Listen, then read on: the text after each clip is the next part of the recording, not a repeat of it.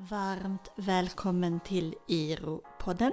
Podden för dig som jobbar inom de kulturella och kreativa sektorerna och som är intresserad av internationella stöd och samarbeten. Hanna Olsson heter jag och är projektledare för International Resource Office. Ett projekt som drivs av det europeiska kulturnätverket Trans-Europe Hall med stöd ifrån Region Skåne. Häng med så kör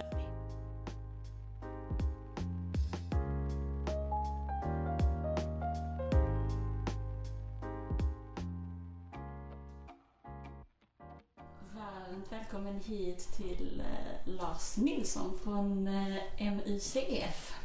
Tack så hemskt mycket Anna. Tack, tack. Vi har tagit oss genom regn och eh, hagel och eh, ja, snö, snöblandat regnhagel och åska för att eh, köra den här podcasten. Men eh, nu skiner solen så det kommer bli superfint. Det är ändå lite förväntat när man är ändå i Skåne och Lund. Liksom. Det ska komma in lite regnskurar då och då. Liksom. Så det får man acceptera. Ja, naturligtvis så lyckades vi trycka in den eh, alldeles perfekt Precis. på vandring från kulturen. Där vi innan idag har haft en eh, informationsträff Mm. om eh, de tre stycken eh, internationella stöd som ni är eh, nationell kontaktpunkt för. Precis, stämmer. Och eh, vill du börja berätta kanske lite vad, vad är MUCF eh, för någonting? Ja, eh, MUCF är ju, eh, som inte kanske alla liksom förstår, en statlig myndighet. Eh, vi har tidigare gått under namnet Ungdomsstyrelsen nu senast. Eh, vi bytte namn 2014 när vi fick ett utökat eh, uppdrag och ett utökat politikområde. Eh, innan Ungdomsstyrelsen så eh, gick vi även under namnet eh, Statens ungdomsråd. För, back in the day. Så det, när man är ute och försöker förklara, alltså berätta om en så har personer lite olika associationer med, med oss som myndighet. Vissa känner till Ungdomsstyrelsen, vissa känner till Statens ungdomsråd och andra känner till MUCF helt enkelt. Just det. Ehm, men, men MUCF är ehm, det namnet som vi går under nu och det står ju för Myndigheten för ungdoms och civilsamhällesfrågor. Ehm. Och ni har ju en del nationella stöd som ni eh, jobbar med, men ni har också tre stycken eh, europeiska eh, program som ni är nationell eh, kontaktpunkt för. Precis, det stämmer. Vi gör ju, eh, det är ju de här tre EU-programmen som man kan kalla det för, EU-bidragsprogrammen e är ju en väldigt liten del av det vi gör på myndigheten i stort. Eh, utöver, det, utöver de EU-programmen då så har vi även nationella liksom, bidragsformer som man kan söka om då. Eller söka för, både som kommun och eh, om man är aktiv i någon ideell förening. Men sen så tar vi även fram Eh, kunskap om eh, ungdomspolitiken och politiken för det civila samhället. Eh, vi är även ute och håller ja, föreläsningar och eh, seminarier och utbildar eh, då, ja, exempelvis kommunala tjänstepersoner i frågor som, som rör just liksom, ja, ungdomspolitik och eh, civilsamhället. Exempelvis eh, ungdomars levnadsvillkor i Sverige och eh, hur man kan förbättra villkoren för det civila samhället.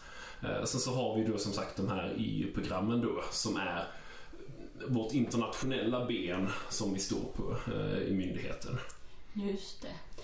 Och det är Erasmus plus, Europa för medborgarna och eh, Europeiska solidaritetskåren. Det stämmer. Eh, Jag tror de flesta känner till Erasmus plus mest. Det är ju många som, som känner till det eh, på olika sätt.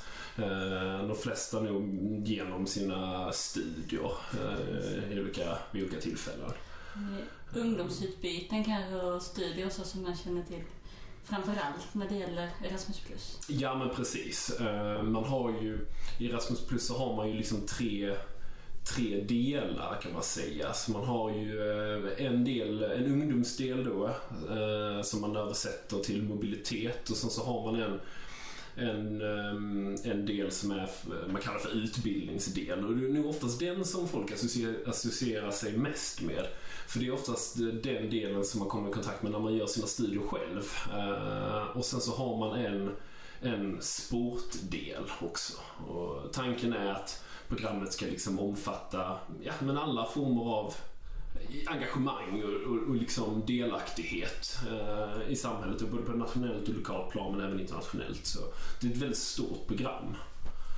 Och det är indelat då i olika vad man kallar för key actions. Mm. Eh, när man väl har eh, delat in sig eller riktat in sig på de här olika programmen eller inriktningarna då, antingen då eh, ungdomsdelen som är den del av Erasmus plus-programmet som vi på MUCF ansvarar för som programkontor så, kan man, så har man också olika inriktningar eh, och det, det kallar man för Key Actions. Ehm, man använder sig av liksom engelska termer för att ja, men det ska vara lättbegripligt för alla oavsett vilket land man, man bor i och liksom, oavsett när var och hur man kommer i kontakt med Erasmus+. Man har det liksom centraliserat kan man säga. Eh, men Key Actions innebär egentligen olika projektinriktningar. Vad man vill göra eh, för typ av projekt inom Erasmus Plus som rör liksom ungdomsfrågor så att säga. Eh, Har du något projektexempel som du kan berätta om? Eller vad? Det här, är man en kommun eller är man en teatergrupp så skulle man kunna göra detta. Oh, det, finns så, det finns så himla många eh, bra projekt så det är svårt att och egentligen eh, svårt att peka ut eh, så, så på rak arm här och nu bara de, det där, den där kommunen gjorde ett väldigt bra projekt. Men jag tror att eh, de projekten som vi på MSDF tycker är, är väldigt bra är de projekten som lyckas på ett genuint och Eh, Eh, strukturerat sätt eh, få med ungdomar. Och man försöker liksom facilitera ungdomars egna engagemang, deras egna idéer och tankar om vad de vill göra. Eh, det är ju lite det som om vi pratar exempelvis Key Action One då som rör exempelvis ungdomsutbyte. Det är oftast det det vill liksom framhäva så att säga. Att, men, ungdomars egna vilja att ge sig ut i Europa, ehm, upptäcka andra kulturer, eh, andra länder och eh, lära sig någonting av det. Eh, och kan man som kommun eller som ideell förening ehm, eller annan aktör liksom vara med och facilitera det så jag tror det är ett väldigt bra projekt ehm, skulle jag säga. Och det finns så många olika typer av projekt. Vissa projekt rör har ett, liksom ett, ett, eh, tematiskt fokus på kanske miljöfrågor. Andra fokuserar mer på liksom demokratisk delaktighet i, i stort på ett eh, mer liksom, strukturerat sätt. Eh, vissa vill blanda in musik för man tycker att det är väldigt eh, någonting man kan använda sig av för att liksom främja det här, eh, ja, det här utbytet så att säga. Eh, Key Action 2 är ju också väldigt spännande tycker jag. Den är lite mindre känd kanske. Det är något som heter strategiska partnerskap. Ja, um, det är ju ett um, uh, till skillnad från då Key Action 1 som är uh, oftast lite, lite enklare, uh, eller en ingång kan man säga till Erasmus Plus så är ju Key Action 2 ett mer eh, sektorövergripande liksom inriktning på vad man på typ projekt som man vill göra inom Erasmus+. Eh, och där brukar man prata om antingen där har man också liksom mindre inriktningar. Eh, antingen så pratar man om erfarenhetsutbyte. Eh, man eh, pratar också om så kallade innovationsprojekt. Och man har också något som heter ungdomsinitiativ. Ehm, och tar man eh, exempelvis eh, innovationsprojekt då, då innefattar det ett projekt där man försöker eh, ja, sammanföra så här, kommuner, ungdomar och ideella sektorn och, och um,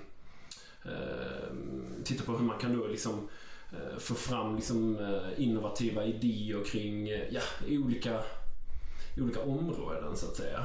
Um, brukar vara lite mer övergripande, lite mer strategiskt. Brukar ha ett, uh, lite ett större, kanske regionalt fokus uh, snarare än ett individperspektiv. Eh, lite mer övergripande. Man vill ha lite bredare effekter och, och, så. Um, det brukar, vi får ju inte supermånga ansökningar inom det området utan de flesta ansökningar vi får är ju främst inom det här Key Action One om man pratar ungdomsutbyte men även eh, kompetensutvecklingsprojekt för personer som arbetar med unga i olika former, antingen ungdomsledare eller eller um, ja, fritidsledare. Det kan även vara um, kommunala tjänstemän och sådär. Precis, så eh, för er som är inom den ideella sektorn och även eh, inom kommun, absolut, så eh, spana in Key Action 2. Eh, det är ganska så, eh, som vi har sagt, en bred Key Action och det är sektorsövergripande så det finns rätt så mycket som man kan göra och söka för, tänker jag, som eh, kan gå under Key Action 2. Man pratar också om att just Key Action 2, då om man ska förtydliga det så, så handlar det oftast om strategisk organisationsutveckling. Eh, aktiviteter, liksom, man vill att aktiviteter som man gör inom det området ska leda till mer positiva och varaktiga liksom, effekter både för organisationerna men även deltagarna. Eh, och sektorn i stort som man då vill verka inom. Eh, jämfört med ungdomsutbyte exempelvis där fokus är mer på individens lärande så vill man här bredda effekten av projektet och få ett lite mer övergripande resultat. Ehm, man, ehm, man kan ha exempel på aktiviteter som, som man kan göra då ska liksom resultera i kanske mm, nya metoder för hur man kan arbeta med kanske ungdomsfrågor eller integrationsfrågor.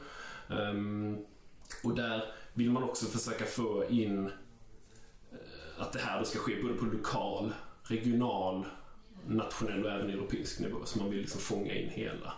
Eh, jämfört med kanske Key Action One som man givetvis har, eh, kan ägna sig åt på alltså, en europeisk nivå givetvis i form av utbyte. Men där man oftast kanske är på en mer lokal nivå och även en individnivå. Så är detta lite mer övergripande, den här Key Action 2 så att säga. Precis. Finns det en Key Action 3 också? Det finns en Key Action 3 um, ehm, som är vi pratade om att Key Action 2 inte kommer in lika många ansökningar jämfört med Key Action 1 så är det nog ännu färre i Key Action 3. Um, ehm, fråga mig inte varför. Uh, vi försöker liksom få ut budskapet så väl vi kan. Uh, men då har man ytterligare uh, ett program eller en inriktning då inom Erasmus Plus då, eh, som vi jobbar med då, som heter Key Action 3. Som kan översättas till ungdomsdialog. Eh, och här har man då en möjlighet att få egentligen finansiering för att kunna ha en strukturerad dialog mellan då exempelvis beslutsfattare, ungdomar och civila samhället. Eh, främst så är nog liksom den här dialogen mellan då ungdomar och beslutsfattare. Vi pratar kommuner, men även regioner och kanske även på liksom nationell nivå. Eh, och då får man Eh, finansiering för att eh, göra detta. Och det kan vara genom liksom, okej okay, vi vill bjuda in ungdomar till ett möte. Eh, eller vi vill ha en konferens tillsammans med ungdomar för att kunna diskutera olika problem som vi har i vårt samhälle då. Antingen i kommunen på lokal nivå men även då på regional eller liksom en större nivå. Och då kan man få finansiering då via det här programmet för att, för att göra det. Uh, ibland kan man ju höra man är ute och träffar både ungdomar men även eh, personer som jobbar med ungdomar i olika former, antingen i kommun eller förening, att det, ja, men det är svårt att facilitera möten. Liksom. Eh, antingen få sig tid till det eller man vet inte hur och man vet inte på vilket sätt man ska göra det för att generera en så bra ja, dialog och en så bra effekt som möjligt. Och då, då är, kan detta vara ett verktyg att, att göra det. Att få hjälp att göra det. Och det finns ju en koppling mellan Erasmus Plus och eh, Europeiska solidaritetskåren som blir nästa på listan här tänkte jag att vi skulle prata lite om. Precis. Eh, tidigare så eh, så fanns ehm, det någonting inom Erasmus Plus som kallades för EVS, eh, European Voluntary Service. Eh, som eh, Eh, många som har varit med om volontärutbyten och volontärtjänster och sådär känner väl till det. Ehm, men man valde att ehm, eh, skapa ett nytt format för volontärtjänsten. Ehm, och eh, på ett litet ett, ett, på ett lite större sätt, på ett lite bredare sätt. Eh, och man tyckte från EU-håll att man även ville få in eh, ett solidaritetsperspektiv på det här. Eh, på ja, hur vi har det i Europa och vad vi tycker är viktigt och vilka värden vi vill lyfta fram. Och då skapade man Europeiska solidaritetskåren. och där har man då fört in det här, man kallar det för EVS, då, alltså volontärdelen i. Så, att säga. så det är ett, ett nytt program som bygger på Eh, EVS som det hette tidigare. Eh, som även det låg inom Erasmus+. Så det är liksom ett, ett program vid sidan om. Eh, och där har man dels, den största delen av det programmet är just volontärtjänsten. Något som man då kan söka om och genomföra. Men sen så har man även något som kallas för solidaritetsprojekt. Eh, som i grund och botten är ett eh, ganska fritt pro eh, projekttyp som man kan söka stöd för. Där man då ja, min, kravet är egentligen att fem ungdomar ska gå ihop och genomföra ett projekt. som, som någonstans främjar solidaritet och har det som kärna. Men sen vad det är ganska, kan vara ganska brett. Och eh, ganska, kan vara ja, lite vad som helst egentligen. Men jag tror kärnan i, i ehm, just solidaritet, Europeiska solidaritetskåren är ehm, just volontärdelen och volontärtjänsten. Eh, som man då ja, kan söka och liksom genomföra via det. Så är det så att Key Action 1 eh, kommer försvinna helt och ersättas av eh, solidaritetskåren? Eller kommer båda finnas kvar? Nej, det ska inte blandas ihop utan eh, när vi pratar Key Action 1 och 2 och 3 då är det Erasmus plus. Eh, och det är ett program för sig. Eh, Europeiska solidaritetskåren är ett program för sig. Eh, de löper egentligen parallellt om vi pratar ansökningsperioder och, eh, och, och så, hur de hanteras liksom administrativt. Men de ligger bredvid varandra så de ska liksom inte blandas ihop. Eh, så, det är viktigt att, att poängtera. Så vi ska prata om de största skillnaderna då mellan Key 1 och solidaritetskåren. Jag tror att de största skillnaderna är vi pratar Key Action 1 i eh, Erasmus Plus som är då ungdomsutbyten och kompetens, eh, eh, kompetensutveckling för ungdomsledare.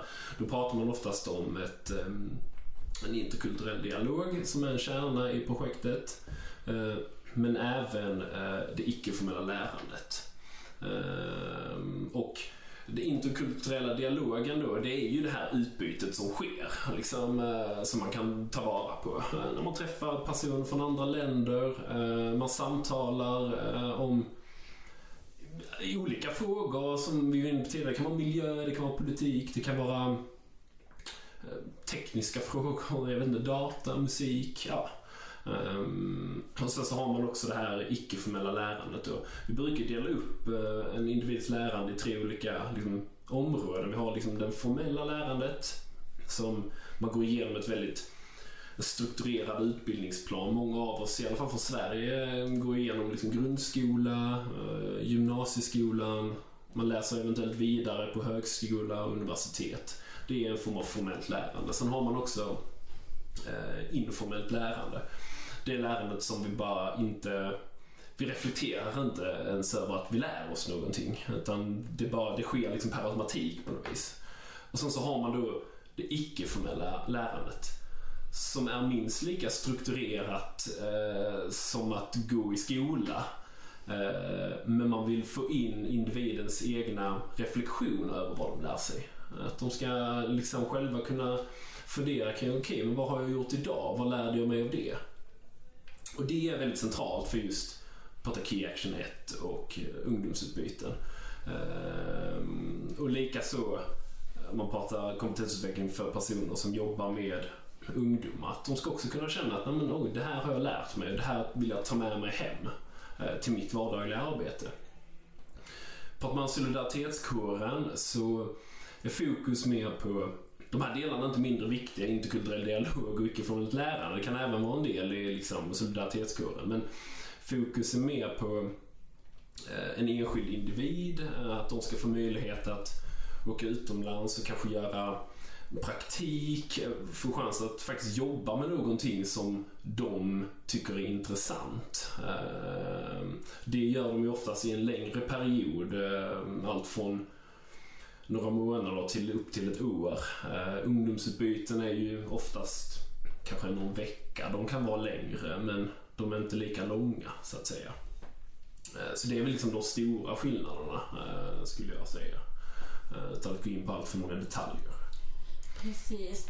Vi har ju faktiskt på eh, Transeuropal ett eh, solidaritetskorsprojekt tillsammans med eh, mejeriet. Så vi har två stycken eh, volontärer här just nu som eh, kom i augusti och så var, har de varit på mejeriet under hösten.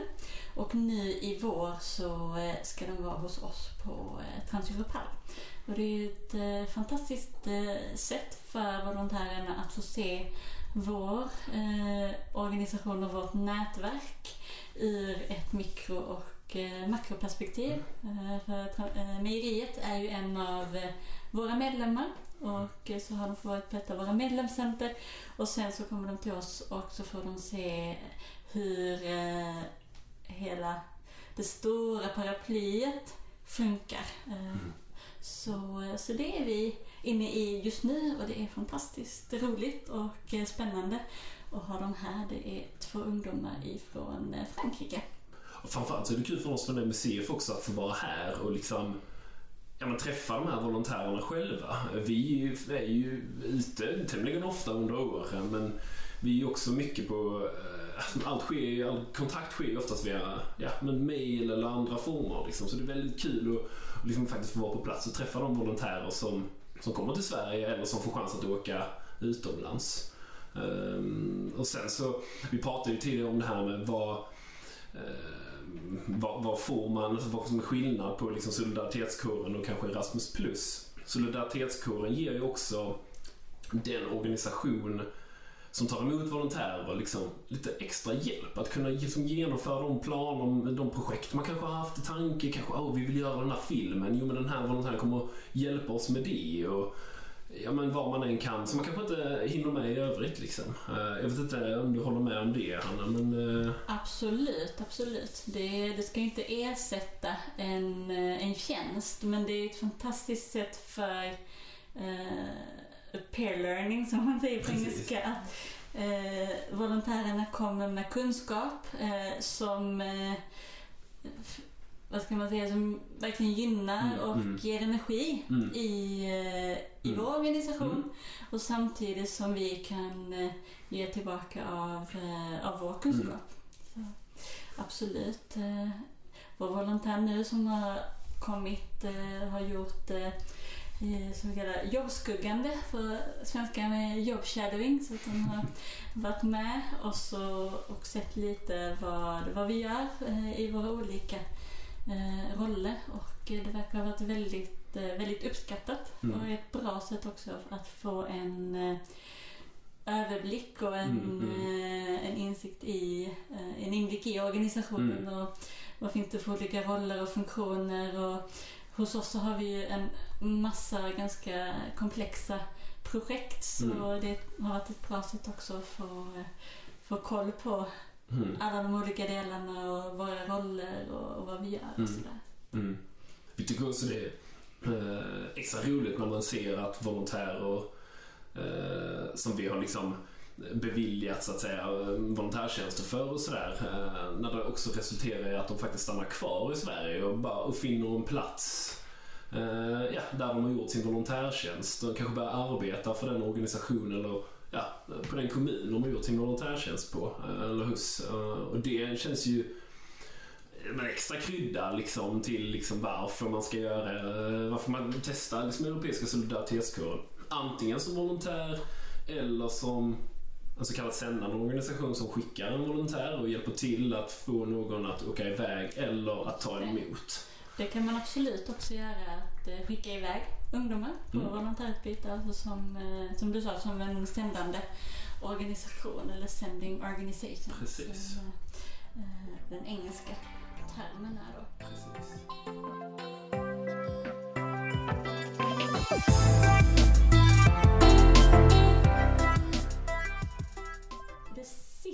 Programmet då, alltså, som vi inte har pratat om, det är ju Europa för medborgarna. Precis, eh, som är ett, eh, också ett europeiskt eh, bidragsprogram.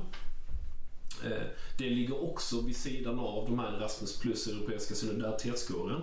Hänger inte ihop med dem på något sätt, eh, mer än att de delar den europeiska tanken och sådär. Men eh, där har MUCF som uppdrag att vara en, eh, ett informationskontor egentligen. Ehm, vi har inget mer ehm, ansvar eller liksom uppdrag med det programmet mer än att sprida liksom informationen om dess existens, dess syfte, dess möjligheter, eh, vilka typer av bidrag det finns inom det programmet och vad man kan göra med det.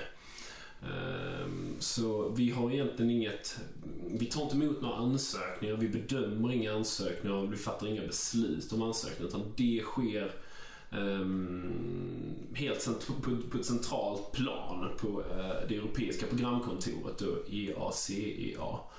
Uh, som jag inte kan översättningen rakt i huvudet. Uh, så det får man googla om man vill. Men det är ganska intressant om du är kommun. Mm. Det är inte så? Precis. Ehm, det här programmet ehm, har två inriktningar helt enkelt. Ehm, och då, den ena inriktningen är europeisk hågkomst, eh, som man kallar det för. Och sen finns det en inriktning som eh, kallas för demokratisk delaktighet och engagemang. Och i den här andra inriktningen så finns det ytterligare tre, eller tre, tre fokusområden ehm, som man kan göra projekt inom. Och då har man eh, vänortssamarbete, man har nätverk av städer och sen så har man också ett projekt som är riktat mot det civila samhället, eller snarare för det civila samhället. Uh, här är det väldigt um, stor, alltså det är många kommuner som gör projekt inom detta programmet.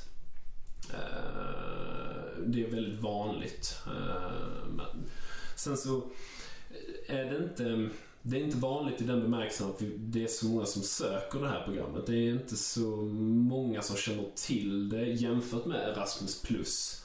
Eh, exempelvis. Det är nog mer välkänt för många andra. Så. Men, men de här olika inriktningarna då som man kan söka, det är öppna alltså det är möjligheten att söka om det kan man göra eh, som kommun exempelvis. Eh, men även då som ideell förening och sådär. Just det, jag tänkte precis fråga hur kan man eh, dra nytta eller hur kan man söka om man inte är en kommun? Ja, de olika programmen då, om vi tar europeisk hågkomst eh, så Eh, är det ju, den, den kan man söka. Eh, då, både som kommun, som landsting och som en ideell organisation. Eh, man kan även söka det som forskningsinstitut men även om man driver ett museum exempelvis. Så det är fullt möjligt att som ideell förening söka.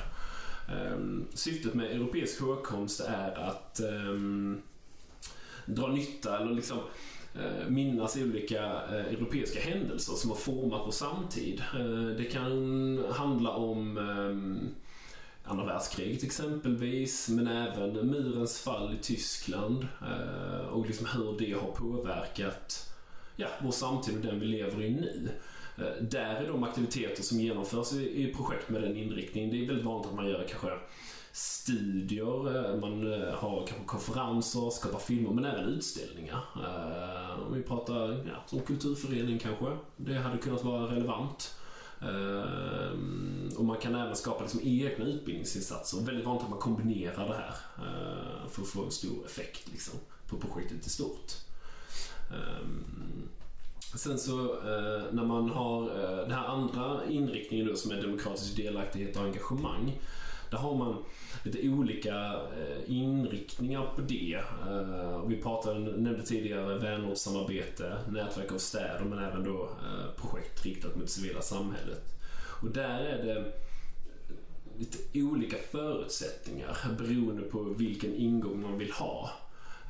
Så vill man exempelvis göra ett eh, vänortssamarbete, då är det bara kommuner som kan söka det. Eh, då, det är inte möjligt för ideella föreningar att, att eh, söka den delen då, så att säga. Eh, om man inte är en organisation som som har någon form av mandat att representera en kommun på olika sätt.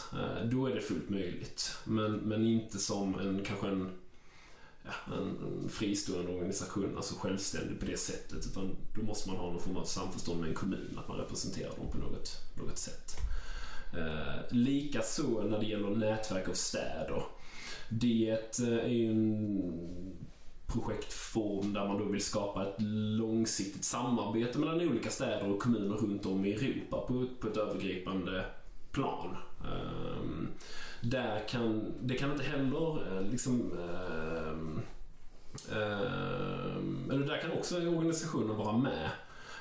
man kan också driva det tillsammans uh, då kring liksom gemensamma teman och, och, så vidare. Så det är också Eh, möjligt eh, att man som ideell förening kan, kan vara med på så att säga, och söka.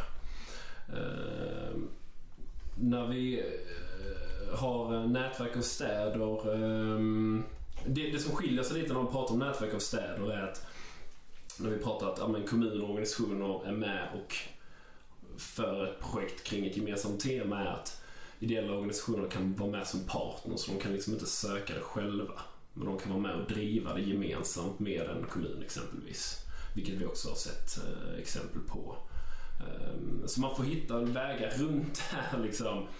Uh, lite mer vad ska man säga, fyrkantiga, liksom, de fyrkantiga kraven som, som finns. Uh, Just det. Uh, och sen så har vi då den här projekt för civila samhället som är inriktningen för det civila samhället. Då är det inte yeah eh, kommuner som kan söka det utan det är ämnat för liksom, ideella föreningar och organisationer eh, så att säga. Så det finns någonting man kan nyttja så att säga. Det ska vara anpassat för alla oavsett vilken organisation man representerar. Eh, är tanken. Eh. Visst är det bra. In och sök allihopa, eller hur? Absolut. Ehm, det är också viktigt att liksom det här Europa för medborgarna sen, det kommer ju eh, försvinna nu efter detta året. Eh, så detta är sista året man kan söka. Sen kommer man ändå kunna fortsätta driva de här projekten in i 2021 och 2022 beroende på hur långa de är. Men sen kommer det Um, när man säger försvinna så är det en sanning med modifikation. Det kommer uppgå i ett annat program som EU-kommissionen vill skapa. Där man vill ta mindre eh, finansieringsprogram eller mindre bidragsprogram och göra om till ett stort gemensamt liksom, paraply kan man säga. Och då, då eh, kommer det ha namnet CERV. C-E-R-V. Eh, och det står för Culture, Equality, Rights and Values. Um, vet inte, vi vet inte jättemycket Eh, i nuläget om dess innehåll. Eh, det är inte hugget i sten exakt eh, utformandet av det och vad som kommer ingå och vad som inte kommer ingå. Men tanken är att man vill föra in det här ett mer liksom rättighet och jämställdhetsperspektiv och liksom främja det i en större utsträckning än man kanske har lyckats med tidigare. Och då väljer man att göra ett nytt program så att säga. Eller föra in snarare mindre program i det här stora. Um... Det är ju precis eh, som med Kreativa Europa. Att eh, programperioden nu slutar, den nuvarande, mm. slutar i, eh, i och med detta året, alltså mm. december 2020. Mm. Och sen kommer det en ny programperiod för alla de här tre och med mm. förändringar då som vi har pratat om från och med januari 2021. Mm. Precis, precis. Eh, så jag tror även om, även om Europa för medborgarna som, som, som program försvinner så kommer liksom ändå dess innehåll liksom finnas kvar och essensen av det kommer ändå finnas kvar.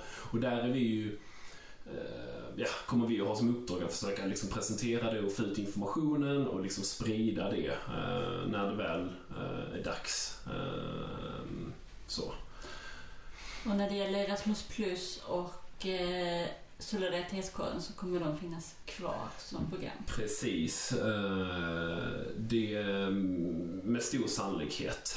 Eh, sen så kan det vara att eh, det kommer ske, ske mindre förändringar liksom i innehållet. Men de övergripande, ja, de övergripande syftena med, programmen och så här kommer vara kvar. Om man ändrar Eh, man kommer eventuellt lägga in ett lite större miljöfokus. Eh, inte, på, inte så tillvida att ett potentiellt ungdomsutbyte måste ha ett miljöfokus men att man som projekt ska ha resonerat hur man eh, ja, resonerar kring miljöfrågan. Exempelvis kanske hur deltagare ska ta sig från punkt A till punkt B. Då kanske man ska hellre ta tåget istället för att flyga.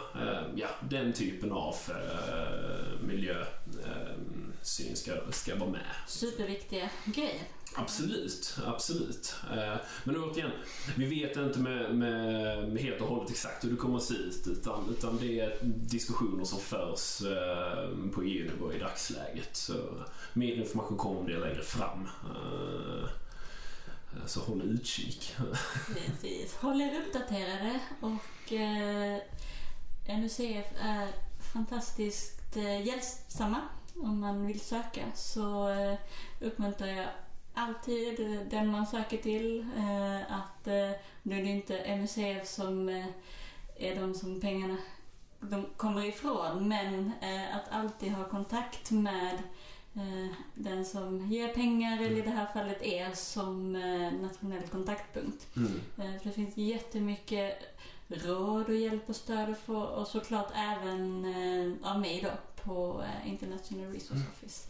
Eh, så funderar ni på att söka så eh, hojta till till mig och ha en dialog också med, med MUCF. De hjälper jättegärna till. Ja men absolut. Det är väl det ska man göra som statlig myndighet. Det, är en av, det står i den statliga värdegrunden att vi ska ja, hjälpa medborgaren. Liksom. Och vi tycker det är fruktansvärt roligt att vara i kontakt med personer som vill söka eller bara fundera på det eller bara kanske vill veta mer om Erasmus+. Plus. Så vi är alltid Uh, vi försöker vara så tillgängliga vi kan uh, och svara på de frågor som kommer in antingen via telefon eller via e-post. Så det är bara att höra av sig och tveka inte en sekund. Det, kanske man går miste om en potentiell eh, ansökan eller ett superbra projekt som man vill göra. Så uh, nej, ta bara kontakt. Härligt. Så blir det kanonbra ansökningar också. Ja, men absolut. Absolut. Det ska vi se till. Det är ju, när man öppnar programguiderna så eh, kanske man eh, blir avskräckt och genast stänger dem igen för att eh, det är ganska de är ganska långa, framförallt när det gäller Erasmus+. Plus. Väldigt långa, ja. Och eh, det är ganska krångligt eh, språk, mm.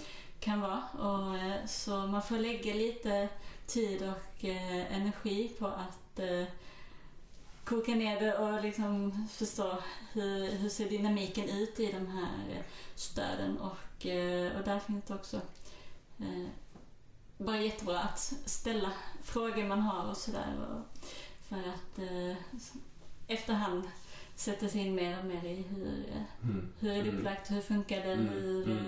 är liksom ansökningsformulären utformade mm. och sådär. Det är ju oftast så är det ju schablonbelopp i de här fallen som, eh, som man söker. Så, så är det ju. Eh, och för att återknyta till det som du nämnde om den här programguiden. Det är ju liksom en form av eh, hjälpmanual där man ska kunna finna information om vilka krav som ställs på de projekt, ehm, ja, på de som man, projekt man vill söka och vad som gäller och sådär. Med tanke på att särskilt då mm, Rasmus+, som är ett väldigt stort projekt som täcker väldigt många olika områden så är den här liksom, manualen väldigt lång. Jag tror den är på över 300 sidor. Men det är bara liksom eh, några enstaka delar som är relevanta för just dig som vill söka. Om man tänker ungdomsutbyten eller sådär. Och där är vi också eh, hjälp, behjälpliga med att så här, kunna försöka vägleda och mm, kunna peka på men det där kan ni bortse från. De här sidorna behöver ni inte fokusera på, de är inte relevanta. Ehm, gällande eh, vad ska man säga, finansiering som sådan så är det ju som sagt schablonbelopp. Eh, eh som också eh, beräknas på liksom antalet deltagare, vilket land man är i, hur många dagar man är iväg ehm, och så vidare. och så vidare. Sen så finns det också utrymme för att få finansiering för eh, extra kostnader. Det kan finnas deltagare som behöver visering exempelvis och då, då finansierar vi det också. Ehm, och då är det ju den faktiska kostnaden då som, som finansieras så att säga. Precis. Också bra att känna till. Vi kan ha när det gäller Erasmus plus kan det ha med hur långt kan man åka och så vidare. Precis. Att, Exakt. Um, använda sig av distance guidance. Ja men precis. Eh, det är väl, ehm, där utgår man ju, ehm, man har ju liksom en, en ersättning för själva liksom resan till Alltså till destinationen eller dit man vill åka. Eh, om det är en Eh, Eh, utgår ju enbart ifrån ett, ett, liksom ett fågelperspektiv så det är en rak, en rak linje liksom. Men eh, spannen är ganska stora så eh, vår förhoppning är väl att det ändå ska funka liksom. Även om det inte alltid representerar den faktiska resvägen. Men tanken med Erasmus Plus och även den Europeiska solidaritetskåren och Sverige på för medborgarna är att det, det beloppet man får, alltså att det ska täcka hela projektet. Eh, och det är särskilt viktigt att betona när det gäller exempelvis då ungdomsutbyten inom Erasmus Plus att det, det ska vara möjligt för alla att, att delta. Eh, oavsett bakgrund, oavsett förutsättningar, eh, då ekonomiska förutsättningar, så ska liksom alla kunna vara med.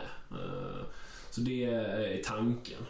Men har man frågor om det så är man självklart liksom mer än välkommen att kontakta oss. Så, så kan vi prata mer om det eh, på telefonen och så där man kan få mer information om vad som gäller. Och hur man kan tänka, hur man ja, ska resonera och vad, vad är de olika eh, budgetposterna avser och sådär. Vad man kan få finansierat.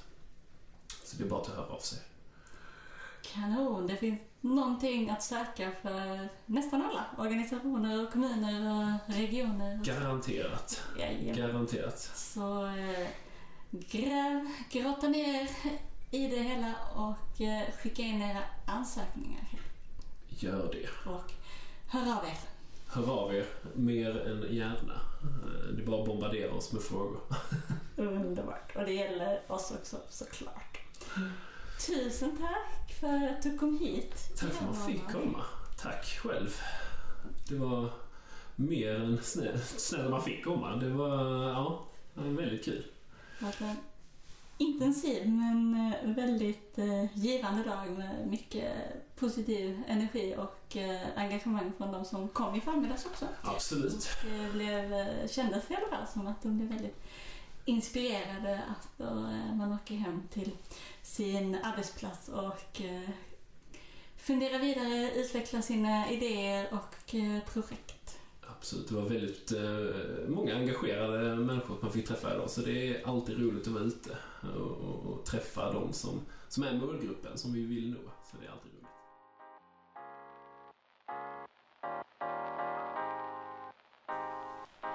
Gå gärna in på vår hemsida iro.teh.net där hittar du information om aktuella utlysningar, kommande workshops och informationsträffar med mera. Inte minst så kan du också gå in och prenumerera på vårt nyhetsbrev. Aktuell information hittar du också via vår Facebook-sida International Resource Office söker du på då. Stort tack för att du har lyssnat.